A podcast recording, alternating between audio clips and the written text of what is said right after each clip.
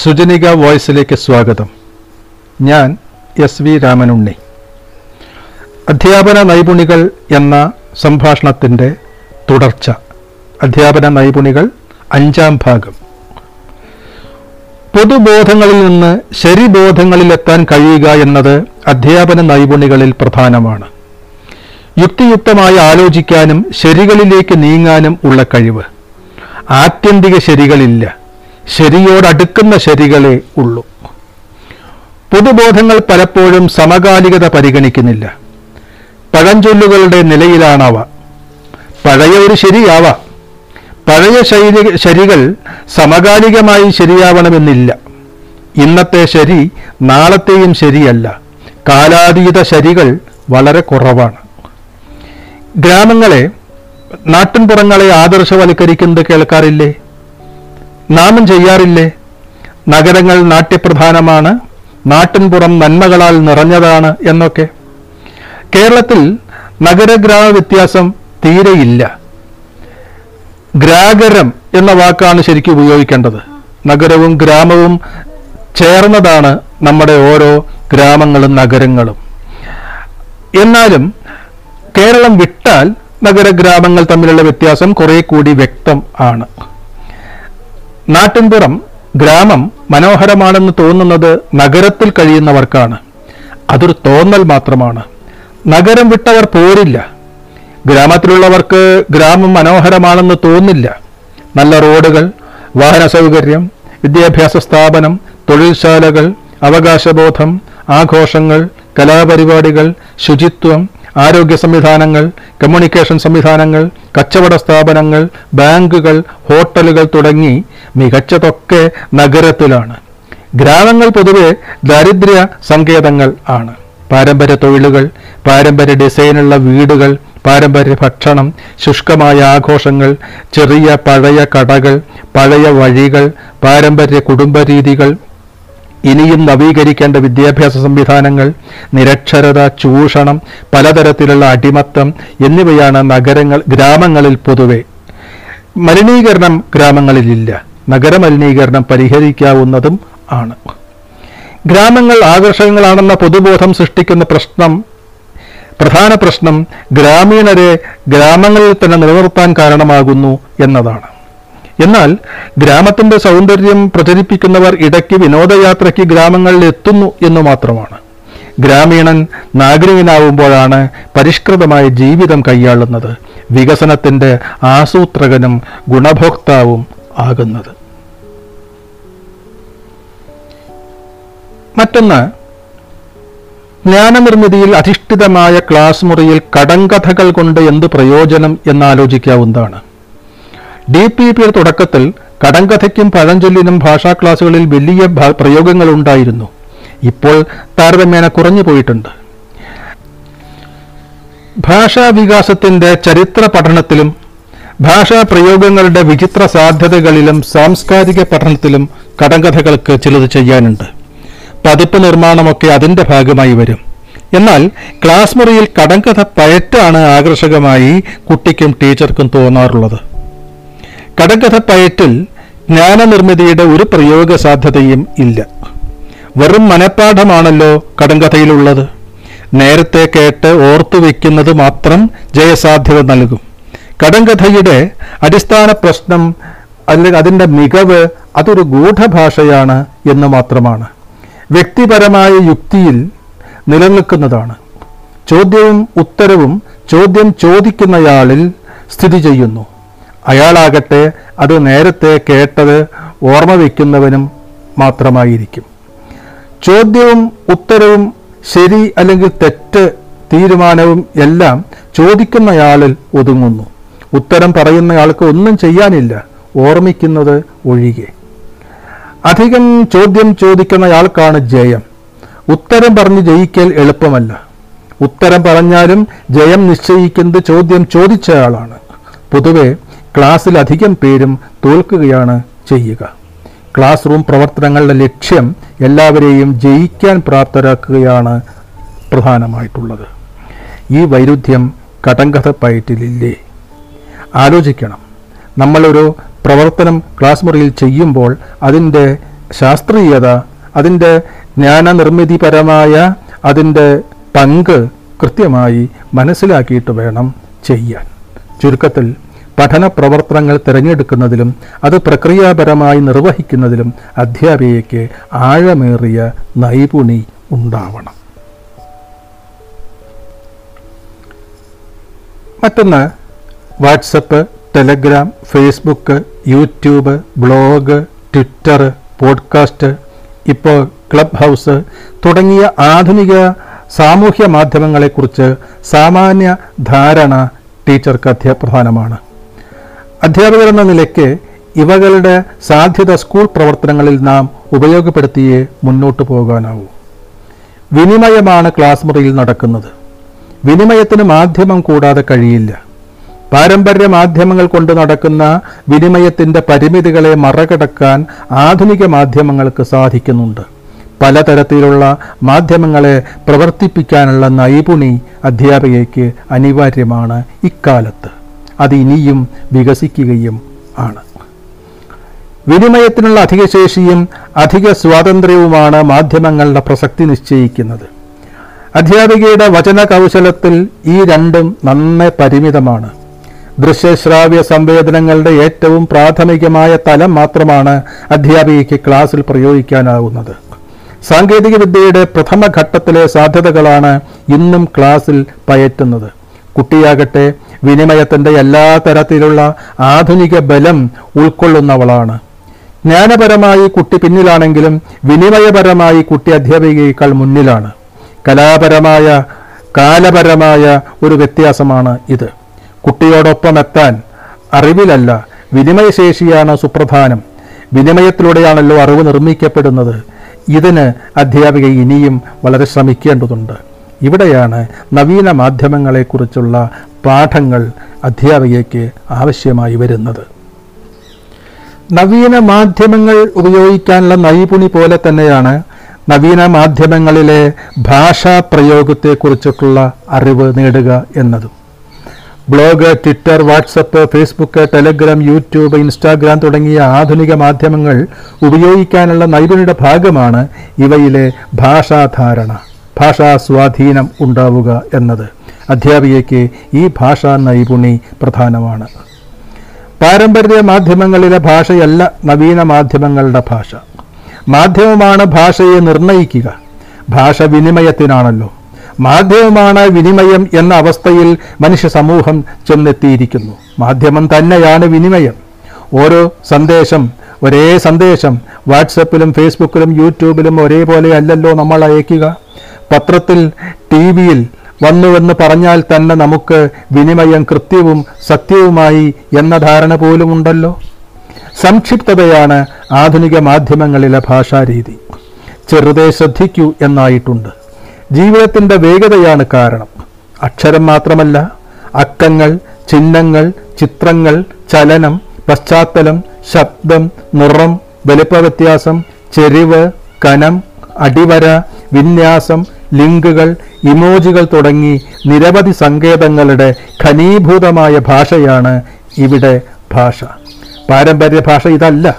അതുകൊണ്ട് തന്നെ കുറച്ച് പറഞ്ഞാൽ എത്രയോ കൂടുതൽ ധ്വനിപ്പിക്കാൻ നവഭാഷാരൂപങ്ങൾക്ക് നവമാധ്യമങ്ങളിലൂടെ കഴിയും. ഈയിടെ ഇമോജികളുടെ വലിയൊരു ഡിക്ഷണറി കാണുകയുണ്ടായി. നൂറ്റി നാൽപ്പത് അക്ഷരങ്ങൾ മാത്രം ഉപയോഗിച്ച് സന്ദേശങ്ങൾ കൈമാറുന്ന ട്വിറ്റർ ഇന്ന് എല്ലാവരും അനായാസം പ്രയോജനപ്പെടുത്തുന്നു. നിമിഷനേരം കൊണ്ടാണ് സന്ദേശം ലോകമെമ്പാടും പരക്കുന്നത്. കൺമുന്നിൽ അല്പായുസാണ് താനും. അത്രയേ ആവശ്യമുള്ളൂ എന്ന് വന്നിരിക്കുന്നു. എന്നാൽ ഒരു സന്ദേശം വിനിമയം നടന്നു കഴിഞ്ഞാൽ എക്കാലവും അത് നെറ്റിൽ ഉണ്ടാവുകയും നമുക്ക് തിരഞ്ഞെടുക്കാനും ആവും. നിത്യമായതാണ് ശരിക്ക് വിനിമയത്തിന്റെ സ്വഭാവം. ഈ നിത്യതയാണ് ശരിക്ക് വിനിമയത്തിന്റെ സ്വഭാവം. നവ സാങ്കേതികയുടെ ഏറ്റവും വലിയ നേട്ടം അത് എക്കാലവും സൂക്ഷിക്കപ്പെടുന്നു എന്നാണ്. ഏതു ഭാഷയിലെയും പരി- ഏതു ഭാഷയിലേക്കും പരിഭാഷപ്പെടുത്താനും ഇന്ന് കഴിയും. നവഭാഷ പാരമ്പര്യ ഭാഷയെ നീക്കി നിർത്തുന്ന കഥകൾ കവിതകൾ സംഭാഷണങ്ങൾ എല്ലാം ഇന്ന് പ്രചാരത്തിലുണ്ട്. ദൈനംദിന വ്യവഹാരത്തിലും നമുക്കൊപ്പം ഈ ഭാഷ ഉണ്ട്. നമ്മുടെ വിനിമയം അർത്ഥപൂർണമാകണമെങ്കിൽ ഈ ഭാഷയിലെ നൈപുണി പ്രധാനമാണ്. പഠിച്ചും പ്രയോഗിച്ചും നേടേണ്ട ഒന്ന്.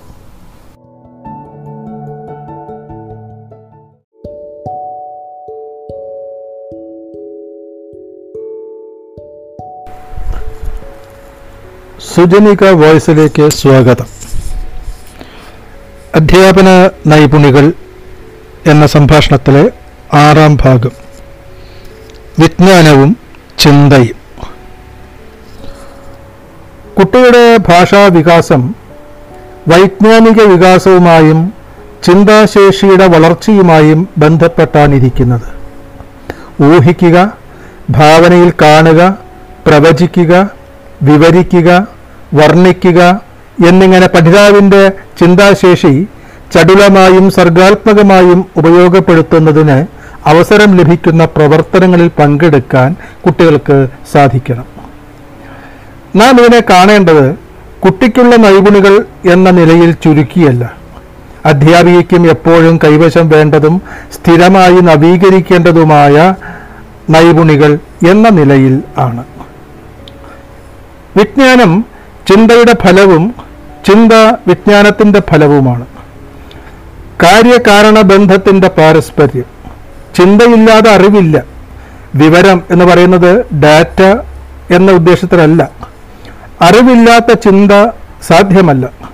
ചിന്താ പ്രക്രിയകളാണ് ഊഹിക്കുക ഭാവനയിൽ കാണുക തുടങ്ങിയവ. ഫലം പുതിയ ജ്ഞാനമാണ്. ഈ ജ്ഞാനം പുതിയ ചിന്തകളിലേക്ക് ചടുലമായി പ്രവേശിക്കുന്നു. ഇത് സാധ്യമാക്കലാണ് പഠനം. അക്കാദമികമായി ഈ പ്രക്രിയകൾ നമുക്കും ബാധകമാണ്. പഠിച്ചു കഴിഞ്ഞല്ല പഠിപ്പിക്കൽ. പഠിപ്പ് കഴിഞ്ഞല്ല പയറ്റ്. പഠിപ്പും പയറ്റും സമകാലത്തിലാണ്. സഹപഠിതാവാണ് എന്ന സങ്കല്പം. ക്ലാസ്സിൽ നൽകുന്ന പ്രവർത്തന കൂട്ടങ്ങളിലൂടെയാണ് ഇത് സാധ്യമാകുന്നത്. പ്രവർത്തനങ്ങൾ പ്ലാൻ ചെയ്യുന്നത് എത്രമാത്രം പ്രാധാന്യമുള്ളതാണെന്ന് ഇത് കാണിക്കുന്നു. ആക്ടിവിറ്റികളുടെ സ്വഭാവത്തെ വിശദീകരിക്കുന്ന ഭാഗത്ത് ഇത് കാണാം. തുടർച്ചയാണ് ആക്ടിവിറ്റികളുടെ പ്രധാന സ്വഭാവം. തുടർച്ച നിശ്ചയിക്കുന്നത് പാഠ പുസ്തകത്തിലെ യൂണിറ്റും ഉള്ളടക്കവും തുടങ്ങിയവയാണ്. അറിവിനെ കേന്ദ്രീകരിച്ച് മാത്രമാണ് ഇത്. പരീക്ഷാ കേന്ദ്രിതമായി മനസ്സിലാക്കരുത്. പരീക്ഷയല്ല ആത്യന്തികമായ ലക്ഷ്യം. അറിവ് ഉൽപ്പാദിപ്പിക്കലാണ് അറിവ് നേടലാണ്. അറിവ് ഏത് പരീക്ഷയിലും വിജയം സ്വാഭാവികമാക്കും. മറിച്ചാണെങ്കിൽ കഴിയുന്നതോടെ പരീക്ഷ കഴിയുന്നതോടെ ജ്ഞാനം ഭാരമായി വരും. ഭാരം ഒഴിവാക്കലാണല്ലോ മനുഷ്യ സ്വഭാവം. ചുരുക്കത്തിൽ പാഠപുസ്തകം കുട്ടിക്ക് മാത്രമല്ല അധ്യാപകന് കൂടിയാണ് പഠിക്കാൻ. പഠിക്കാൻ പഠിപ്പിക്കൽ പ്രധാനപ്പെട്ട ഒരു നൈപുണിയാണ്. ക്ലാസ് ആരംഭിക്കുന്നതും അവസാനിക്കുന്നതും ഒരേപോലെ ഒരേപോലെയല്ല. ഒരേ ലക്ഷ്യമല്ല ഒരേ പ്രയോഗവും അല്ല ആയിരിക്കരുത്. തുടക്കം പഠിപ്പിക്കലാണ്. അത് ക്ലാസ് അവസാനിക്കുന്നതോടെ പഠിക്കാൻ പഠിപ്പിക്കലായി മാറണം. ഈ ഒരു പ്രയോഗ പരിവർത്തന നൈപുണി അധ്യാപികയ്ക്ക് ഉണ്ടാവണം. സ്കൂളിങ്ങിന്റെ സുപ്രധാനമായ ലക്ഷ്യം പഠിക്കാൻ പഠിപ്പിക്കലാണ്. വിവരം അറിവ് കൊടുക്കലല്ല. അറിവ് നേടാൻ നിർമ്മിക്കാൻ പഠിപ്പിക്കലാണ്. വിപുലമായ സ്കൂൾ സംവിധാനം മിക്കവാറും ഇതിന് പാകത്തിലാണ്. പ്രക്രിയാബന്ധിതമാക്കുന്നത് അതിനാലാണ്. അറിവ് കൊടുക്കാൻ ഇത്രയും പ്രക്രിയകൾ ആവശ്യമില്ല. ശ്ര- ശ്രവണം കാഴ്ച വായന എഴുത്ത് എന്നിവ മതിയാകും. സാധാരണ ഒരു അറിവ് കൊടുക്കാൻ അത്രയേ ആവശ്യമുള്ളൂ. നമ്മുടെ ക്ലാസ് മുറികൾ ഇപ്പോഴും എഴുത്തിൽ ഊന്നുന്നതാണ്. വായന പോലും പിന്നെ മതി എന്ന രീതിയിലാണ് നാം പെരുമാറാറ്. ലാബ് ലൈബ്രറി കളിസ്ഥലം ചുറ്റുപാടുകൾ ദിനാചരണങ്ങൾ യാത്രകൾ ക്യാമ്പുകൾ വർക്ക്ഷോപ്പുകൾ സാങ്കേതിക വിദ്യാ സഹായം തുടങ്ങിയവ മിക്കപ്പോഴും പ്രയോജനപ്പെടുത്തേണ്ടി വരാതിരിക്കുന്നതും അതുകൊണ്ടാണ്. നമ്മുടെ ശ്രദ്ധ അറിവ് കൊടുക്കുന്നതിൽ ഒതുങ്ങുന്നു. എന്നതുകൊണ്ടാണോ ഇങ്ങനെ സംഭവിക്കുന്നത്? ഐ ടി ലാബ് ലൈബ്രറി ഒന്നുമില്ലെങ്കിലും സാരമില്ല. പഠിപ്പിക്കാം എന്ന് അധ്യാപികയ്ക്ക് തോന്നുന്നത് തന്റെ ലക്ഷ്യത്തെക്കുറിച്ചുള്ള അബദ്ധബോധം ആണോ? പഠിക്കാൻ പഠിച്ചില്ല. മറിച്ച് പഠിച്ച് പാസ്സായാണ് നമ്മുടെ ഭൂരിപക്ഷം അധ്യാപകരും അവരുടെ കാലത്തെ സ്കൂളിങ് കടന്നു പോകുന്നത് പഠിക്കാൻ പഠിപ്പിക്ക പഠിക്കുകയോ പഠിക്കാൻ പഠിപ്പിക്കുകയോ അല്ല പഠിച്ച് പാസ്സാവുക മാത്രമാണ് ചെയ്തത്. അതുകൊണ്ട് തന്നെ പഠിച്ചത് പാടാനേ ആവുന്നുള്ളൂ അങ്ങനെ ബോധപൂർവം ഇതിനെ മറികടക്കാനുള്ള നിപുണതയാണ് ആദ്യം വേണ്ടത്. ഇൻ സർവീസ് കോഴ്സുകളും പലവിധ ട്രെയിനിങ്ങുകളും സ്വന്തം അന്വേഷണങ്ങളും പഠനങ്ങളും പരിചയവും കൊണ്ട് സാധിച്ചെടുക്കേണ്ടതാണ് ഇത്. എത്ര പഠിപ്പിച്ചാലും എത്ര പറഞ്ഞു കൊടുത്താലും കുട്ടികൾക്ക് മനസ്സിലാകുന്നില്ല എന്നാണല്ലോ ഇപ്പോഴും ആദ്യ പരാതി ചുരുക്കത്തിൽ. മറ്റൊന്ന് മിക്കവാറും സ്വയം പൂർണതയുള്ള ചെറിയ ഭാഗങ്ങളെ സംയോജിപ്പിച്ച് വലിയ ഘടനകളെ പ്രവർത്തനക്ഷമമാക്കലാണ് മോഡുലാർ എന്ന സങ്കല്പം. സാമ്പത്തിക വാണിജ്യ രംഗത്ത് ആധുനിക കാലത്ത് വളരെ പ്രവർത്തനക്ഷമതയുള്ള ഒന്നാണ്. ആഗോള സമ്പദ്ഘടനയുടെ ഇക്കാലത്ത് വളരെ പ്രധാനപ്പെട്ടതെന്ന് തെളിഞ്ഞതാണ്. ഇതിന്റെ അടിസ്ഥാനത്തിൽ മോഡുലാർ വിദ്യാഭ്യാസത്തെക്കുറിച്ച് ഉള്ള ധാരണകൾ അധ്യാപികയ്ക്ക് ഉണ്ടാവണം. വിദ്യാഭ്യാസ പ്രവർത്തനങ്ങളിലും ഇതാവാം എന്ന് ആധുനിക ലോകം തിരിച്ചറിഞ്ഞിരിക്കുന്നു. പഠന പ്രവർത്തന സൗകര്യത്തിനായി വലിയ യൂണിറ്റുകളെ ചെറിയ മൊഡ്യൂളുകളാക്കുക ഓരോ മൊഡ്യൂളും സാമാന്യം സ്വയം സമ്പൂർണമായി ഉള്ളതാക്കുക ഓരോ മൊഡ്യൂൾ വെച്ച് പഠിപ്പിക്കുക കുട്ടിക്ക് പഠനഭാരം സ്വാഭാവികമായും കുറയും അധ്യാപിക ഇതിനാവശ്യമായ തയ്യാറെടുപ്പുകൾക്കുള്ള നൈപുണി നേടണം എന്നു മാത്രം. ഭാഷാ പഠനത്തിലാണ് പാശ്ചാത്യ രാജ്യങ്ങൾ ഈ വഴിക്ക് ശ്രമം തുടങ്ങിയത്. ആലോചനകളും പഠനങ്ങളും വിപുലമായി നടന്നിട്ടുണ്ട്. തീർച്ചയായും നമ്മുടെ സ്കൂളിലും ഇത് വരും എന്നായിട്ടുണ്ട്. ഉയർന്ന ക്ലാസ്സുകളിൽ സെമസ്റ്റർ രീതികൾ ആലോചിക്കുന്നത് ഇതിന്റെ വെളിച്ചത്തിലാണ്. കുട്ടിക്ക് പഠനഭാരം കുറയുന്നത് പ്രത്യക്ഷമായി പരീക്ഷാവേളയിലാണ്. ഒരു മൊഡ്യൂൾ പഠിക്കുക അതിന്റെ മൂല്യനിർണയം ചെയ്യുക കിട്ടുന്ന സ്കോറൊക്കെയും കൂട്ടിവെക്കുക മൊത്തം ഉയർന്ന സ്കോറും ഉയർന്ന വിജയവും. കുട്ടിക്ക് ഇഷ്ടപ്പെടും തീർച്ച. ചെറിയ ചെറിയ പരീക്ഷകളിൽ ലഭിച്ച സ്കോറുകളുടെ സങ്കലിത ഫലം വലിയ സ്കോറും ഉയർന്ന വിജയവും കുട്ടിക്ക് നൽകും. സാമ്പത്തിക വാണിജ്യ രംഗത്തെ ഒരു തത്വം വിദ്യാഭ്യാസ രംഗത്ത് പ്രയോഗിക്കുകയാണ് ഫലത്തിൽ. സാമ്പത്തിക വാണിജ്യ തത്വശാസ്ത്രങ്ങളും വിദ്യാഭ്യാസ തത്വങ്ങളും ഒരേപോലെയാണെന്ന് വിചാരിക്കുകയാണ്. രണ്ടും രണ്ട് ചിന്താപദ്ധതികളും രണ്ട് ജ്ഞാനശാസ്ത്രവുമാണെന്ന് മറക്കുന്നു. ശരീരശാസ്ത്രം കയ്യിലെ എല്ലാ വിരലും ഒരേപോലെയല്ലല്ലോ എന്നുള്ള ശരീരശാസ്ത്രം അല്ലെങ്കിൽ പ്രകൃതിശാസ്ത്രം ഒരു കുന്നുണ്ടെങ്കിൽ ഒരു കുഴിയുണ്ട്. ഇത് സാമ്പത്തിക ശാസ്ത്രവുമായി എല്ലാവരും ഒരേപോലെ സമ്പന്നരാവില്ല. എന്ന് സമപ്പെടുത്തുന്നതിലെ അശാസ്ത്രീയത ഇവിടെയൊക്കെ ചെറിയ തോതിലുണ്ട്. പഠനം അറിവ് അത് സൃഷ്ടിക്കുന്നത് ഭാഗം ഭാഗമായിട്ടല്ല സമഗ്രതയിലാണ് എന്ന് മനസ്സിലാക്കിയിട്ടുണ്ട്. യന്ത്രഭാഗങ്ങൾ സംയോജിപ്പിച്ച് യന്ത്രമാകുന്നത് പോലെ അല്ല സമഗ്രതയിലെ ജ്ഞാനം ഉടലെടുക്കുന്നുള്ളൂ. കുട്ടി അറിവ് നേടുകയാണോ പരീക്ഷയ്ക്ക് ജയിക്കലാണോ പ്രധാനം എന്ന് തന്നെയാണ് ആലോചിക്കാനുള്ളത്.